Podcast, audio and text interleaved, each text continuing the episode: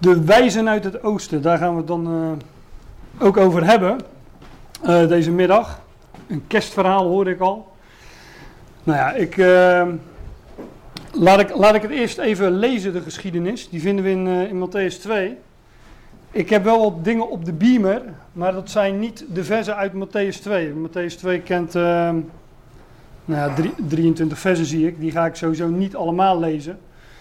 Maar ik vind het tamelijk nutteloos om, uh, uh, om dat hele stuk op de beamer te zetten.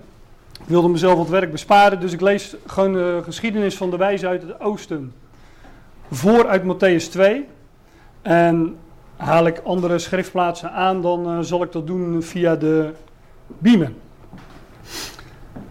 Matthäus 2, um, ik weet niet tot u veel vertaling heeft. Ik heb hier de, de Statenvertaling. Dus als het afwijkt, dan uh, weet u uh, waar dat dan ligt. Ik begin gewoon bij vers 1.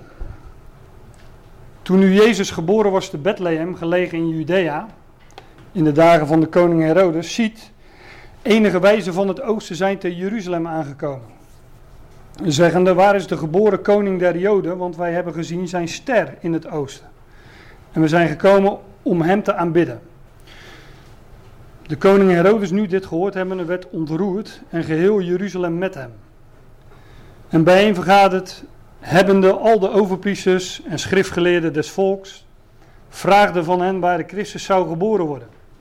En zij zeiden tot hem, te Bethlehem in Judea gelegen, want al zo is geschreven door de profeet. En gij Bethlehem, gij land Juda, zijt geen sinds de minste onder de vorsten van Juda.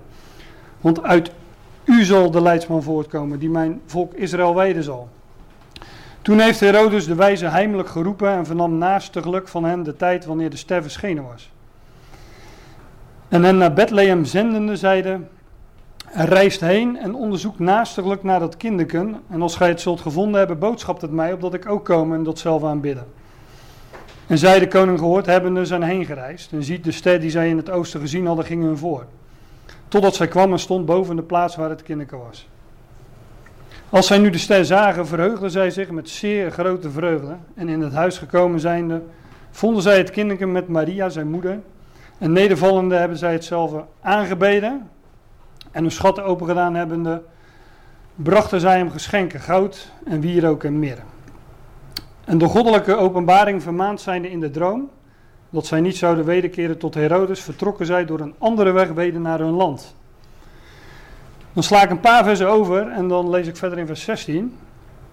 Als Herodes zag dat hij van de wijze bedrogen was, toen werd hij zeer toornig en enige afgezonden hebbende, heeft omgebracht al de kinderen die binnen Bethlehem en in de zelfs landpalen waren, van twee jaar oud en daaronder, naar de tijd die hij van de wijze naastiglijk onderzocht had. Toen is vervuld geworden hetgeen gesproken is door de profeet Jeremia, zeggende: Een stem is in Rama gehoord, geklag, geween en veel gekerm. Rachel beweende haar kinderen en wilde niet vertroost wezen, omdat zij niet zijn. Tot zover even. Um, ik heb die versen 13 tot uh, eh, 15 heb ik overgeslagen, omdat dat een uh, onderbreking is in de geschiedenis van de wijze. En een goed verstaander heeft een half woord nodig. Dus de goede verstaander weet nu precies waar die paar versen van spreken. Namelijk van een onderbreking. Maar ik ga die versen niet bespreken. Um,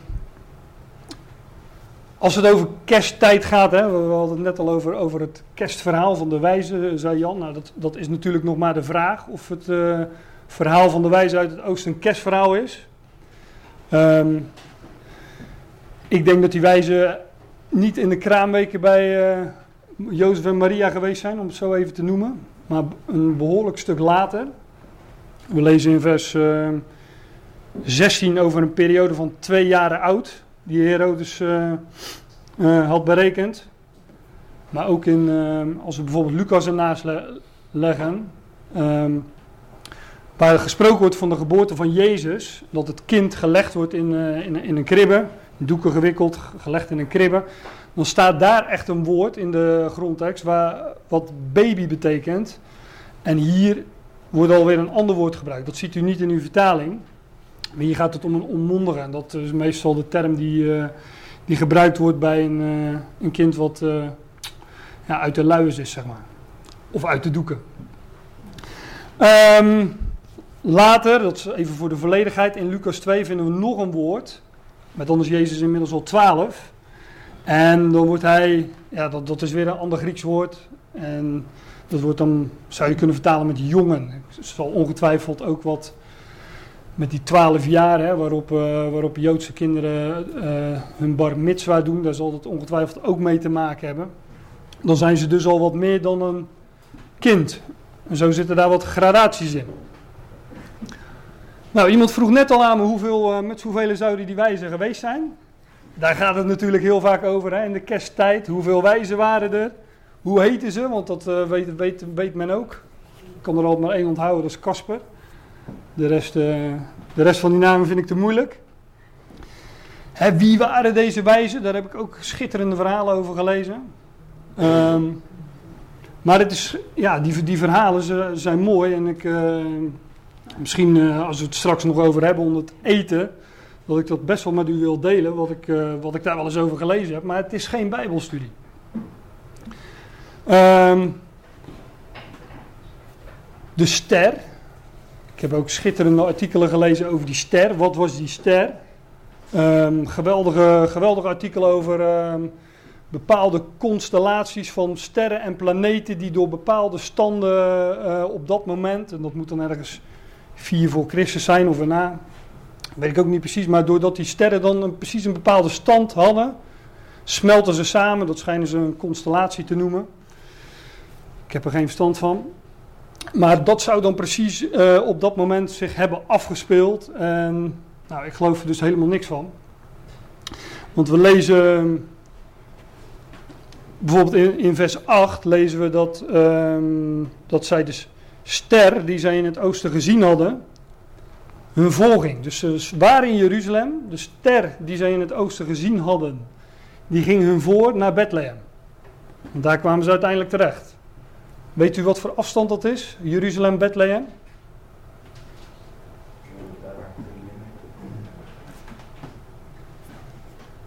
Acht of negen kilometer zegt men. Nou, laten we dat ruim nemen. Tien. Ik woon zelf in Hendrikido Ambacht. Ongeveer uh, 10, 15 kilometer van uh, Dordrecht, Rotterdam.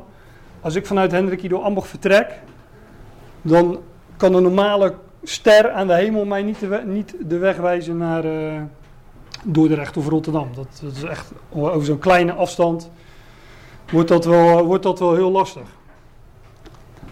Maar daar mag u anders over denken.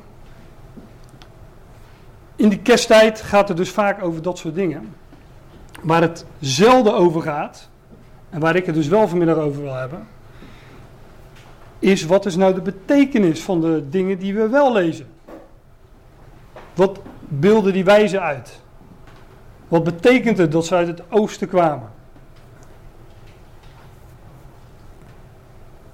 Ik wil het dus eigenlijk gaan uh, ja, over de, de, de, de, typologie achter de geschiedenis zoals die zich op het eerste gezicht aandient. Want we hebben het over, we lezen geschiedenissen van wijzen, we lezen geschiedenissen van herders, we lezen geschiedenissen over een kribbe, nou, historisch zijn het allemaal tamelijk onbelangrijke zaken. Die wijzen hebben geen uh, um, kantelpunt in de geschiedenis gebracht. Ook dat hij in doeken is gewikkeld of in een kribbe lag of um, dat er herders aan te pas kwamen. Dat, ja, dat heeft het verhaal op zich, de, de, de geschiedenis, niet beïnvloed. Um, maar ik wil u meenemen vanmiddag uh, naar de betekenis van die geschiedenissen. En ik wil u laten zien dat alles in de schrift en alles ook omtrent de geboorte van de Heer Jezus niet wijst op Jezus van Nazareth, zoals hij daar lag in die kribbe, in het vlees. Ik gebruik die term maar even. Maar dat het wijst op de verheerlijkte Christus. En Paulus zegt ons zelf ook: wij kennen van nu aan niemand naar het vlees. Indien wij al Christus naar het vlees gekend hebben, zegt hij, en nu niet meer. Thans niet meer. Wij kennen niet Christus naar het vlees, wij kennen Christus naar, naar de geest. Dus de geschiedenissen die we vinden over Jezus, nou, die hebben een overdrachtelijke, een, zo u wilt, geestelijke betekenis.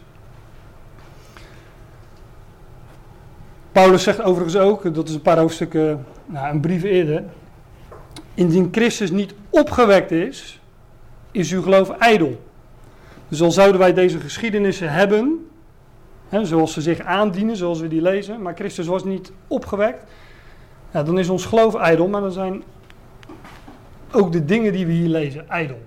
Dan hebben ze uiteindelijk toch tot niets geleid. En dan betekenen ze ook niets. Ik wil gewoon uh, ja, wat van die, uh, van die zaken naar voren halen. Uh, we lezen in ehm, vers 1 over enige. Heeft de Statenvertaling dat woordje enige ingevoegd. Er staat gewoon een meervoud van het woord wijzen. Wat het dan ook wezen mag, daar kom ik straks nog wel op. En meestal wordt er natuurlijk gezegd dat het uh, drie wijzen waren.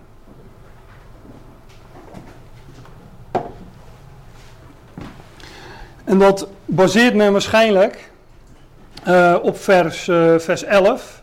Daar, want de drie, de drie speelt wel degelijk een rol in, in deze geschiedenis. Er komen namelijk een aantal wijzen bij, ja, bij, bij de Heer met goud, wierook en mirre. En deze drie dingen, hè, het zijn drie dingen, die, die spreken alle drie van opstanding.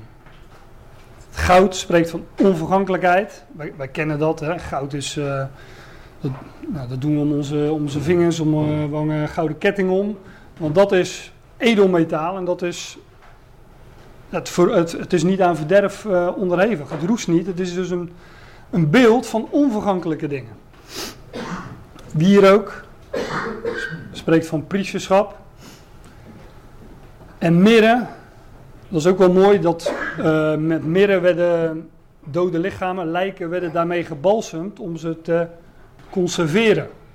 Om, ze, om ervoor te zorgen dat zij niet verdierven, niet aan het verderf uh, onderhevig werden. Daar werden ze mee gezalfd. Dus goud, wierook en mirre spreekt van opstanding. En dus ook van de belofte. Hè, de belofte die, uh, die God gedaan heeft. Nou ja, daar kom ik straks nog wel op. De wijzen uit het oosten, zo worden ze genoemd. Um, dat woordje oosten dat, uh, dat in het Grieks gebruikt wordt, dat wordt op verschillende manieren vertaald. Als er oosten ten opzichte van het westen staat, dan is het duidelijk. Dan zeggen de vertalers, dat is het oosten. Maar als, de, um, als dat wat lastig is om het op die manier te vertalen, dan vertaalt men het meestal met oorsprong. Of opkomst of opgang. Ik heb twee voorbeelden uit openbaring. Uh, openbaring 7 vers 2. Ik zag een andere engel opkomen van de opgang der zon. Van de oorsprong van de zon. Het is logisch, want de zon komt ook op in het oosten. Dus dat is de, de Oriënt is het geloof ik in een andere taal. Dat is de, de, de opgang, de opkomst, de oorsprong van de zon hebben het zegel van de levende God. Nou, ik ga op die eh, verbanden uit de openbaring niet in. Het gaat me even puur om, uh, om dit woord. En de zesde, dat is ook weer een engel. De zesde goot zijn schaal uit op de grote rivier de Eufraat. En zijn water droogde op, zodat de weg bereid werd voor de koningen. En ook hier weer die van de opgang der zon komen. Nou, als we kijken naar de, de oorsprong en de drie, dan hebben we het over de, de, de drie is uh, een uitbeelding van, van, van de belofte. Hè? En um, als, we, als we kijken naar, in de schrift, wel, wat is de oorsprong van, uh, van de belofte? Ja, dan komen we bij, bij Abraham terecht. Aan hem zijn uh, beloften gedaan. Hè, dat hij een, een land zou ontvangen, maar ook beloften van, van nieuw leven. Van opstanding. En Abraham, die kwam dus ook uit het oosten. Ik heb hier een kaartje dat is natuurlijk geen kaart van hoe het vroeger was, want um, dit is de weg die Abraham uh, afgelegd heeft. Van Ur naar het beloofde land. Kleine omweg, ook niet zonder betekenis. Um, Irak en Saudi-Arabië en Jordanië is natuurlijk de situatie zoals die nu is. En daar is de route van Abraham uh, ingeplakt. Maar Abraham die kwam dus ook uit het oosten. En aan hem werden, hij is de man in de schrift van de beloften. Jeruzalem, Ur, het ligt bijna op dezelfde uh, breedtegraad. Maar ook Abraham kwam uit het oosten. en ik zei al, in de geschiedenis van de wijze, daar speelt de drie een, uh, een rol. en wordt daar gelinkt aan opstanding. En die belofte wordt dan ook, ook gelinkt aan opstanding. Maar ook aan Abraham. Niet alleen aan Abraham werden die beloften gedaan. God herhaalde die belofte aan Isaac en Jacob. En Abraham, Isaac en Jacob, dat zijn er ook weer drie. En God doet dat niet voor niks. Uh, dat heeft hij niet gedaan omdat wij anders dachten, als, als hij alleen aan Abraham de belofte had gedaan, dat hij hem dan niet na zou komen. Hij heeft er ook niet voor gekozen om het aan vier geslachten te bevestigen, maar drie. Omdat de drie een uitbeelding is van de belofte en van opstanding. Nou, we vinden heel veel in het oosten. Um, inderdaad, Babel vinden we ook het oosten, in het oosten.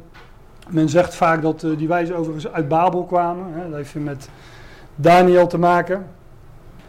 Nou, er was op dat moment geen Babylonisch Rijk. Er lag een ander, ander rijk uh, in het oosten. Um, maar ook de Olijfberg bevindt zich bijvoorbeeld ten oosten van Jeruzalem. En Jeruzalem is het godsdienstig centrum van, van Israël, ook in die dagen. En daar aan de oostkant daar ligt de Olijfberg als een beeld van een hoge plaats, een koninkrijk. Maar het is ook een beeld van, een, uh, van het verborgen koninkrijk. De Heer Jezus kwam overigens zelden in Jeruzalem. Als hij, uh, hij woonde op de Olijfberg bij vrienden. Um, we vinden dat hij zich ook vaak terugtrekt uh, op andere plaatsen, maar hij komt zelden in Jeruzalem. En als hij in Jeruzalem is, ja, dan is het in een, in een bovenzaal. Een vertrek boven het aardse niveau waar hij, waar hij verblijft. Hij had niet zoveel met Jeruzalem, lijkt het wel. Hè. En Jeruzalem is dan ook ja, het godsdienstige centrum.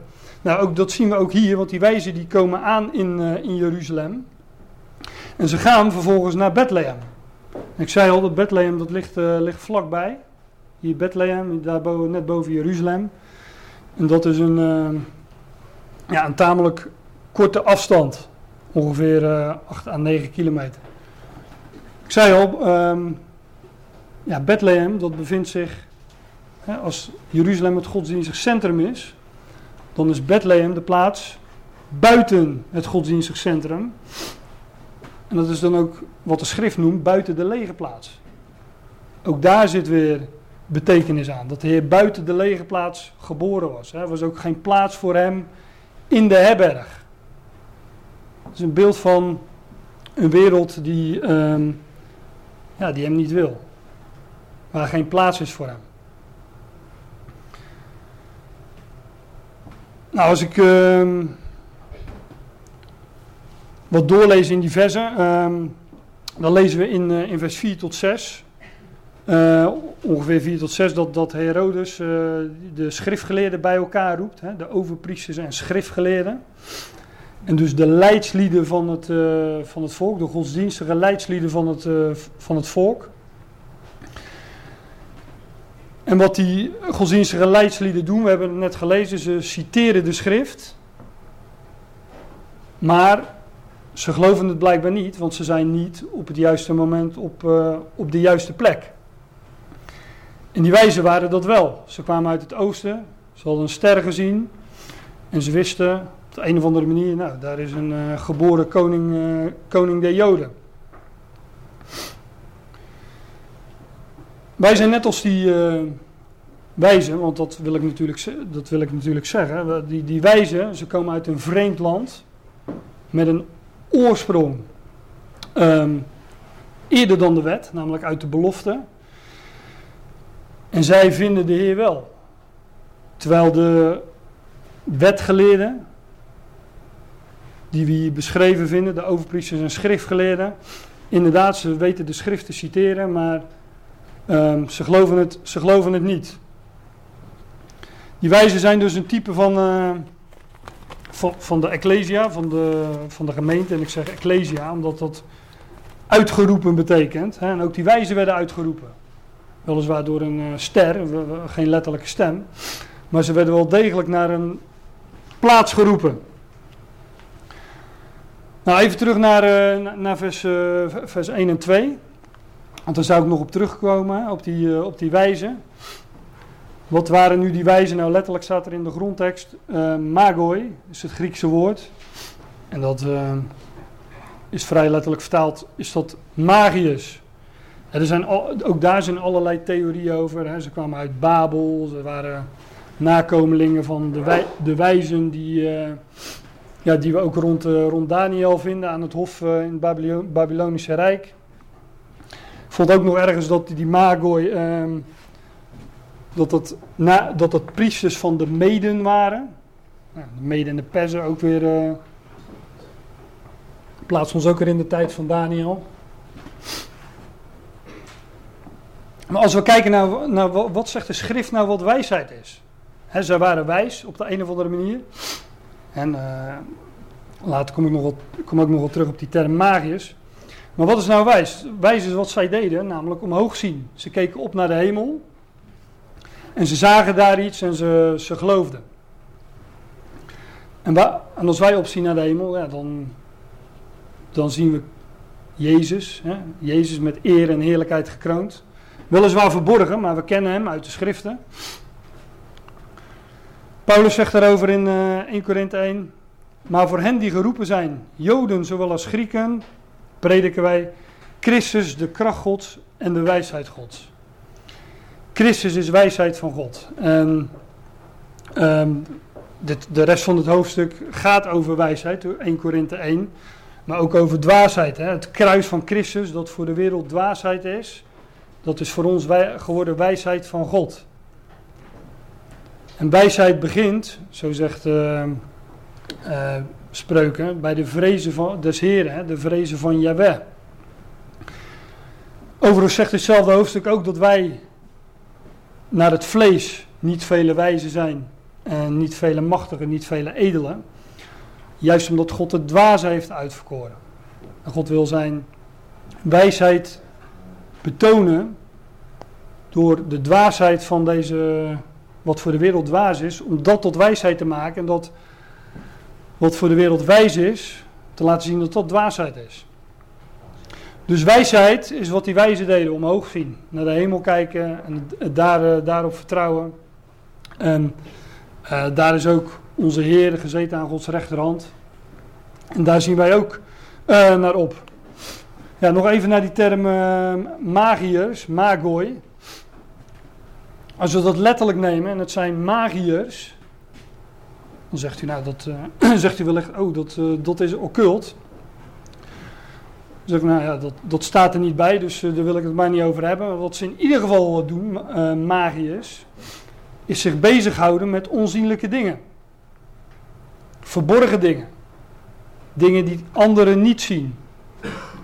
Maar is dat niet ook precies wat wij doen? We houden ons toch ook bezig met verborgen dingen. Een magier, die, ja, tovenaar, magier, hoe je het ook wil noemen. Die, die, kijk, God bewerkt door zijn kracht, door opstandingskracht, bewerkt hij dingen die geen mens kan bewerken. Die ook, die ook degene die, um, die die opstandingskracht niet kennen, die, die zeggen ja dat is dwaasheid, dat is onzin. maar voor ons is het Gods kracht en is het Gods wijsheid en dat, dat weten wij. Maar een magier houdt zich bezig met dingen die zich buiten de werkelijkheid van anderen bevinden. Nou, wij zijn ook van die magiërs. Wij houden ons bezig met verborgen dingen, dingen die zich afspelen buiten de werkelijkheid van andere mensen. Wat anderen niet zien. Onzienlijke dingen. En die wijzen deden het ook. Ze keken naar de hemel en uh, ze zochten de hemelse dingen. Ja, volgens mij komt deze net ook al voorbij, deze schriftplaats. Indien gij dan met Christus opgewekt zijt, zoek de dingen die boven zijn. Waar Christus is, gezeten aan de rechterhand Gods. Wij zoeken dus de dingen die boven zijn. Hè, waar, ja, als wij de schrift lezen zoals het zich aandient, inderdaad, dan zoeken wij daarin de dingen die boven zijn. Bedenk de dingen die boven zijn, niet die op de aarde zijn. We kennen Christus als we hem al het vlees gekend hebben, nogthans nu, nu niet meer, zegt Paulus. En daarom zoeken wij in deze, ja, zeg maar, geschiedenissen die iedereen kent, maar toch niet zo goed blijkt meestal rond deze tijd van het jaar. Daarin zoeken wij de dingen die boven zijn. Want wij zijn gestorven voor dit aardse leven. Wij zijn gestorven. En ons leven is verborgen met Christus in God. Christus is verborgen.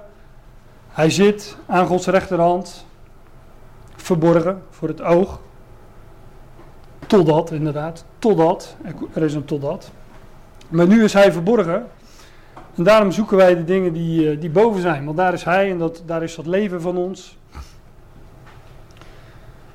Boven is er dus geen Jezus in een kribbe, maar is er een opgewekte Christus. En daarom zoeken wij ook de, in de geschiedenissen um, rond de geboorte van Jezus, zoeken wij ook naar de verheerlijkte Christus. En als u het mij vraagt, komt hij in elk detail um, um, in het licht of voor het licht, of hoe het me ook maar wil zeggen. Zo kom ik dan ook op, uh, op de ster. Daar moeten we het natuurlijk ook over hebben. Ik heb al wat gezegd over die ster. Ook wat ik denk wat het, uh, wat het niet is. Maar wat is het dan wel? Want er staat natuurlijk niet zo heel veel uh, over beschreven. Het woordje ster. Ja, ik, ik, heb wel zo, ik heb wel over nagedacht van wat is nu een ster? Hè? Dat is een lichtpuntje aan de hemel, maar uiteindelijk weten wij mensen ook niet zo heel veel over wat nu een ster precies is. Er zijn vallende sterren, er zijn dwaalsterren, kometen, meteorieten, hè, die noemen we dan weer anders. Maar daar is ook nog wel discussie over van wat is nu wel een ster en wat niet. Dat woordje ster, wat we in de schrift vinden, is afgeleid van een, uh, van een Hebreeuws woord, satar. satar betekent uh, zoiets als verborgen of verborgenheid. Nou, een ster, wat we ervan weten is dat het een, eh, een lichtdrager is, of een licht.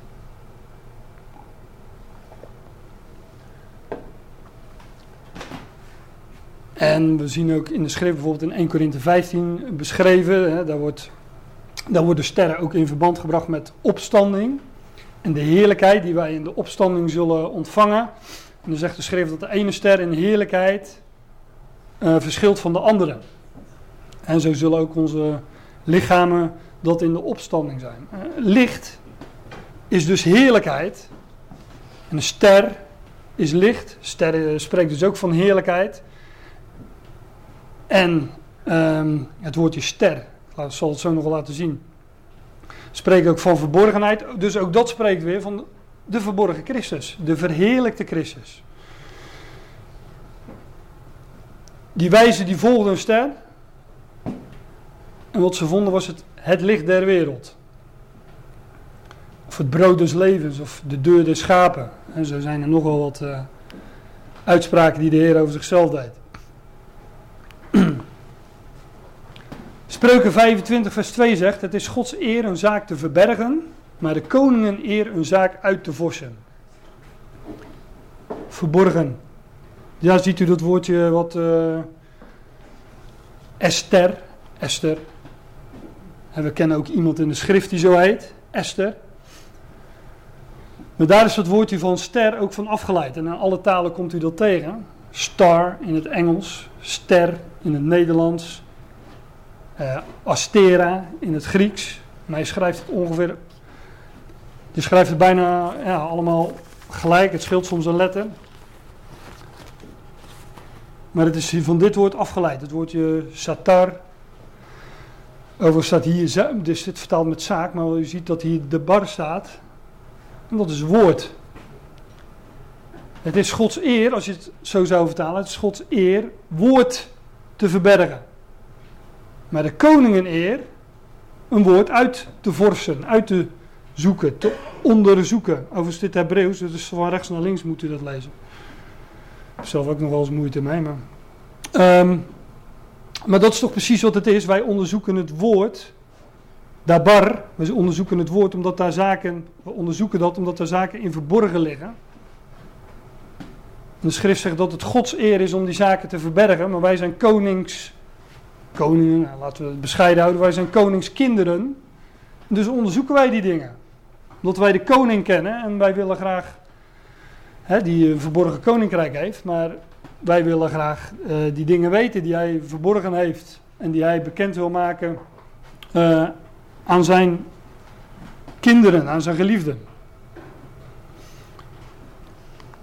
Nog zo'n schriftplaats waar, dat, uh, waar gesproken wordt van dat uh, Satar, Astir, Esther, of hoe dat dan ook gespeld wordt.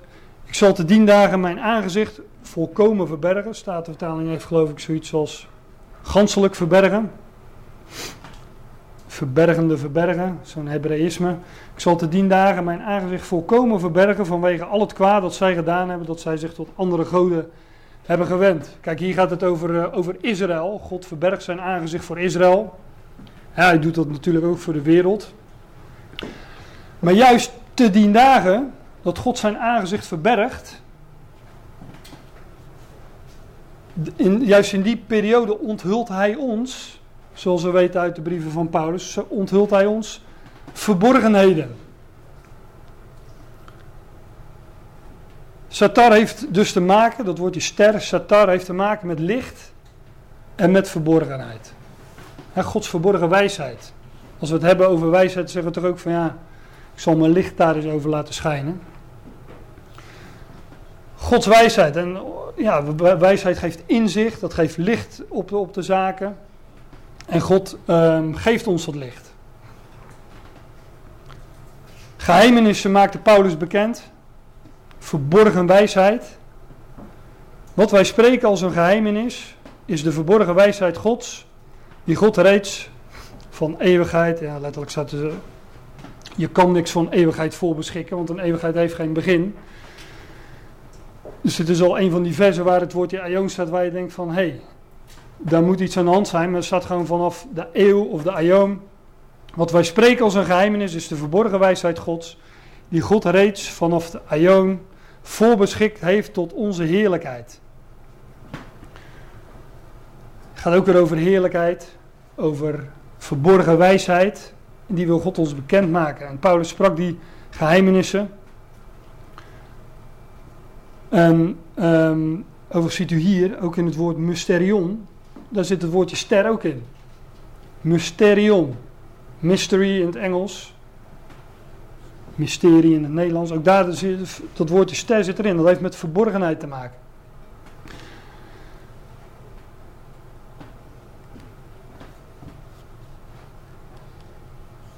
Ja, ik heb, uh, ik heb nog een schriftplaats. Um, Colossense 2 is dat. Dan gaat het ook over Christus. Christus in wie alle schatten van wijsheid en kennis verborgen zijn. Nou, daar zoeken wij dus naar, naar die schatten van, van wijsheid en kennis. dat, werpt, dat werpt licht op de zaken. Dat geeft ons inzicht en ook uitzicht in dit leven. Alle ellende om ons heen. Dat we, ja. we hebben uitzicht. We zien op Hem. We kijken naar boven. We, kijken, we zien op de hemel en op hemelse dingen. Wellicht de meest duidelijke profetie um, als het gaat in de schrift over sterren, die vindt u in nummer 24. En ik heb me echt moeten beperken, want als je bijbelstudie gaat doen naar sterren, ik nodig u uh, uit om dat, om dat ook te doen, een concordantie te pakken en, al die schriftplaatsen eens op te zoeken. Nou, dan, uh, dan gaat er een wereld voor, uh, voor u open. Dan komen verborgenheden aan het licht. Maar we zien bijvoorbeeld in nummer 24, en dan val ik echt midden in het, in het verhaal, het verhaal van, van Biliam. En Biliam die, uh, die, die, spreekt een, uh, een profetie uit. En hij zegt daar, toen hief hij zijn spreuk aan en zeide, zo is al de derde keer dat hij uh, aan het woord gaat. De spreuk van Biliam, de zoon van Beor en de spreuk van de man met het geopend oog. Een geopend oog, daar schijnt licht in. De spreuk van hem die de woorden Gods hoort en die de wetenschap des Allerhoogste kent die het gezicht des Almachtigen schouwt, nederliggende met ontsloten ogen. Het gaat ook weer over zien, over, over licht, over ja, geopend en ontsloten. Het spreekt dus ook van verborgenheden die aan het licht komen. Ik zie hem, maar niet nu. Ik schouw hem, maar niet van nabij. Een ster gaat op uit Jacob, een scepter rijst op uit Israël. En hier, in nummer 24, wordt de Messias dus voorgesteld als een ster. Een ster gaat op uit Jacob, een scepter rijst op uit Israël. Scepter spreekt van koningschap. He, de, gij zult hem verpletteren met een ijzeren scepter. Dat is dus wanneer hij niet meer verborgen zal zijn, maar inderdaad tot, totdat, totdat hij alle vijanden zal onderwerpen. Dan zal hij hen verpletteren, Psalm 2, met een ijzeren scepter.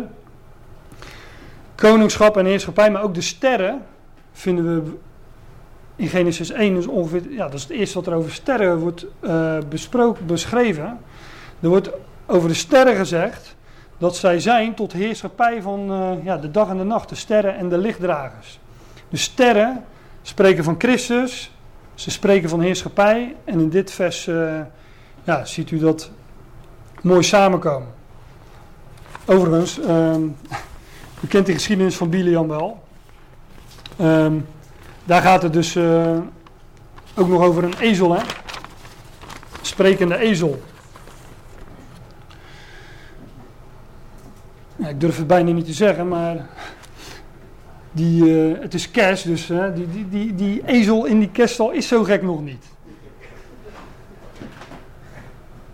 Ik weet niet, als u, als u de, de, de, de, de typologie achter die dingen, neem een schaap. De hele schrift door vindt u schapen, vindt u kuddes, vindt u een schaapskooi, vindt u schapen die gewijd moeten worden. Hè? Het spreekt allemaal van Israël. Dus een schaap bij die kribben is zo gek nog niet. De ezel en, uh, en de os, ja, van wie zullen die nu spreken? Ezel met zijn grote oren als beeld van de gelovigen. Een ezel is eigenlijk een vernederd paard. Het spreekt ten eerste natuurlijk van Christus in zijn vernedering. Straks zal hij komen op een paard, op een wit paard in zijn verhoging. Als hij, uh, als hij openbaar zal worden en als hij alle volkeren zal onderwerpen, dan komt hij op een paard. maar in de schrift zien we hem ook op een ezel rijden. en de ezel is in de eerste plaats ook een, een uitbeelding van, uh, van Christus die kwam in zijn vernedering. Maar wij hebben deel aan hem, wij zijn zijn lichaam. Dus wij zijn net zo goed die ezel als dat hij dat is. Hij dat, in de, ja, hij dat net als wij. Wij zijn dat net als hem. Dus nou, mocht u volgende keer een kribbetje zien met een schaap, een ezel. En, uh, over de os kan ik ook nog wel wat vertellen, maar dat, dat, dat laten we maar even. Maar dan uh, hoeft u niet, geen ommetje te maken, zo gek is dat niet.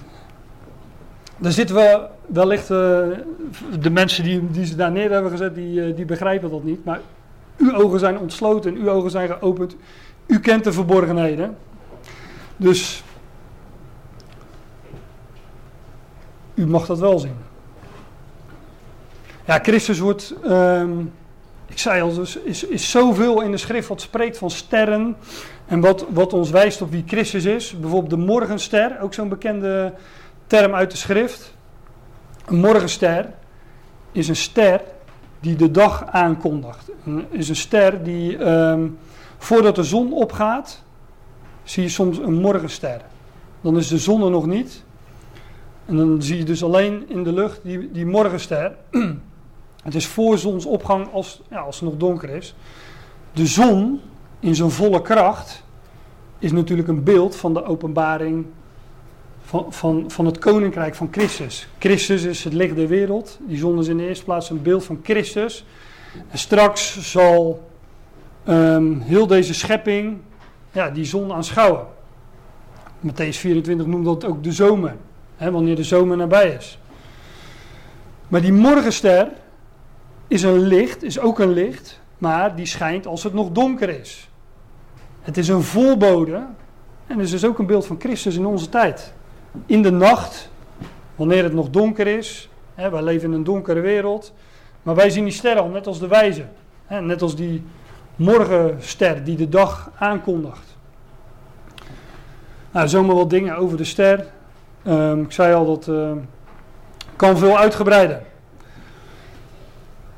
Um, ja, vers 12 ehm, haak ik dan even aan. Ik heb het meestal besproken, denk ik, in deze geschiedenis.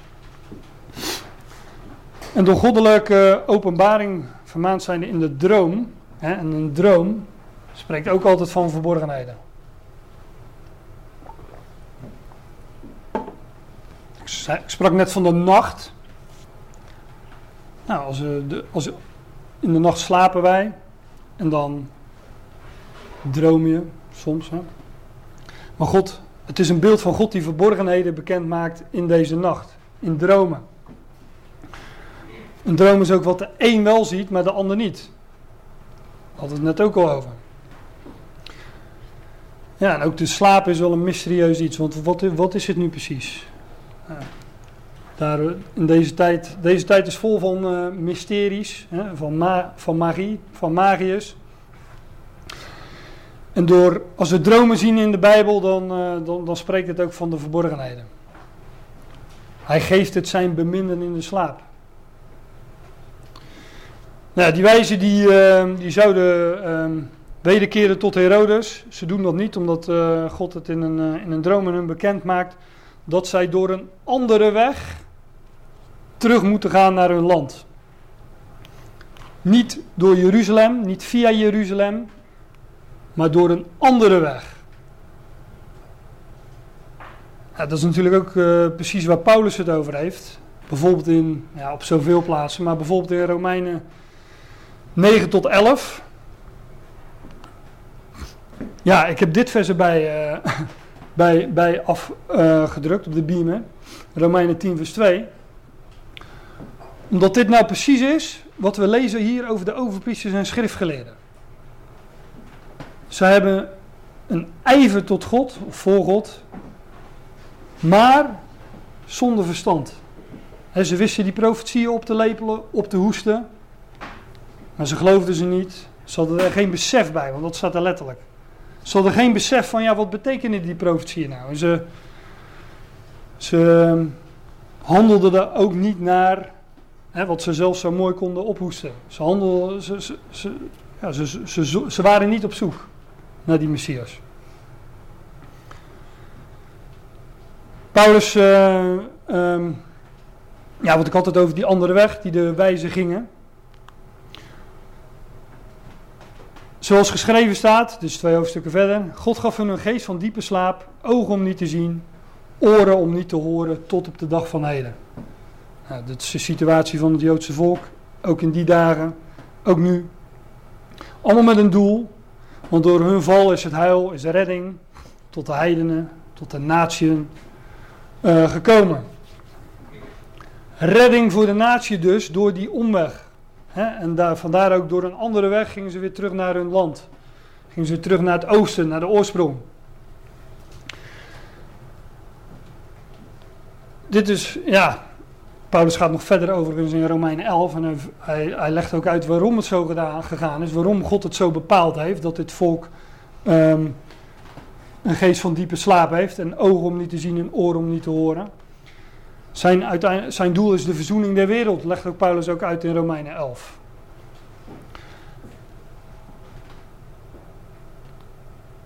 Nou ja, dit zien we dan ook uitgebeeld in de, de, um, de volgende versen die ik gelezen heb, vers 16. Daar, uh, ja, de, uh, om dat samen te vatten, dat, daar wordt gesproken over die kindermoord. Kindermoord onder het Joodse volk. En daar vinden we ook weer een periode van twee jaren. Nou, die periode van twee jaar in de schrift die verwijst altijd naar hetzelfde. Het is de periode dat Paulus gevangen zat, twee jaar. Meerdere keren overigens. Um, nou, kan heel wat voorbeelden noemen. Paulus leerde twee, volgens mij ook twee jaar of twee maanden, of in ieder geval iets met een twee, in de school van Tyrannus. Maar ook um, de schenker aan wie Jozef dromen had uitgelegd. Die vergat Jozef twee jaar lang. Totdat Farao weer een droom kreeg. Toen dacht hij, ah, die Jozef. Twee jaar is hij dus in de vergetelheid. In die geschiedenis. Ja, of natuurlijk de twee jaar dat er voor de wijze de ster is, waardoor zij worden geleid. En dus ook de twee jaar, het beeld van de 2000 jaar, de twee millennia waar wij in leven, waarin wij geleid worden door, door de ster. Door Christus, de morgenster, door hemelse dingen, weliswaar verborgen voor de wereld, maar wij zoeken daarnaar. Nou, ook in deze geschiedenissen. Het is een beeld van onze tijd. Alles wat we hier lezen, de wijze, de ster, een beeld van onze tijd, van onze bedeling of huishouding, hoe je dat wilt noemen. Voor de wereld verborgen, maar voor ons licht, heerlijkheid, een verborgen Christus. Maar wij zien Jezus met eer en heerlijkheid gekroond. En ik wil afsluiten met misschien wel de mooiste woorden, tenminste dat vond ik zelf uit, uh, uit deze geschiedenis in, uh, in Matthäus 2. Dat zijn deze. Toen zij de sterren zagen, verheugden zij zich met zeer grote vreugde. Zij verheugden zich met vreugde, grote, enorm, zegt de um, concordante vertaling. Inderdaad, een mega vreugde. En ook dat woordje vreugde, het Griekse garan, dat is weer afgeleid ook. Dat heeft weer te maken met genade, charis. Charis is genade, garan wordt vertaald met vreugde. Ze hadden een enorme, grote vreugde toen zij die sterren weer zagen. Nou, dat hebben wij ook. Wij, wij, zien ook op die ster en daar verblijden we ons in. En al die geschiedenissen die we, ja, die op het eerste gezicht zo, zo aard zijn wellicht, hè, wat, wat, uh, die ons ook zo plat worden voorgesteld in deze tijd van het jaar. Daar liggen enorme heerlijkheden in. Daar, daar schijnt enorm veel licht uit. Daar mogen we ons in verdiepen. En die verborgenheden mogen we, ja, die mogen onthullen en ontdekken. En dat geeft ons een mega vreugde. Tenminste, dat is wat ik spreek uit eigen ervaring. Dus dat wilde ik eens met jullie uh, delen vanmiddag en uh, ik laat het hier ook bij.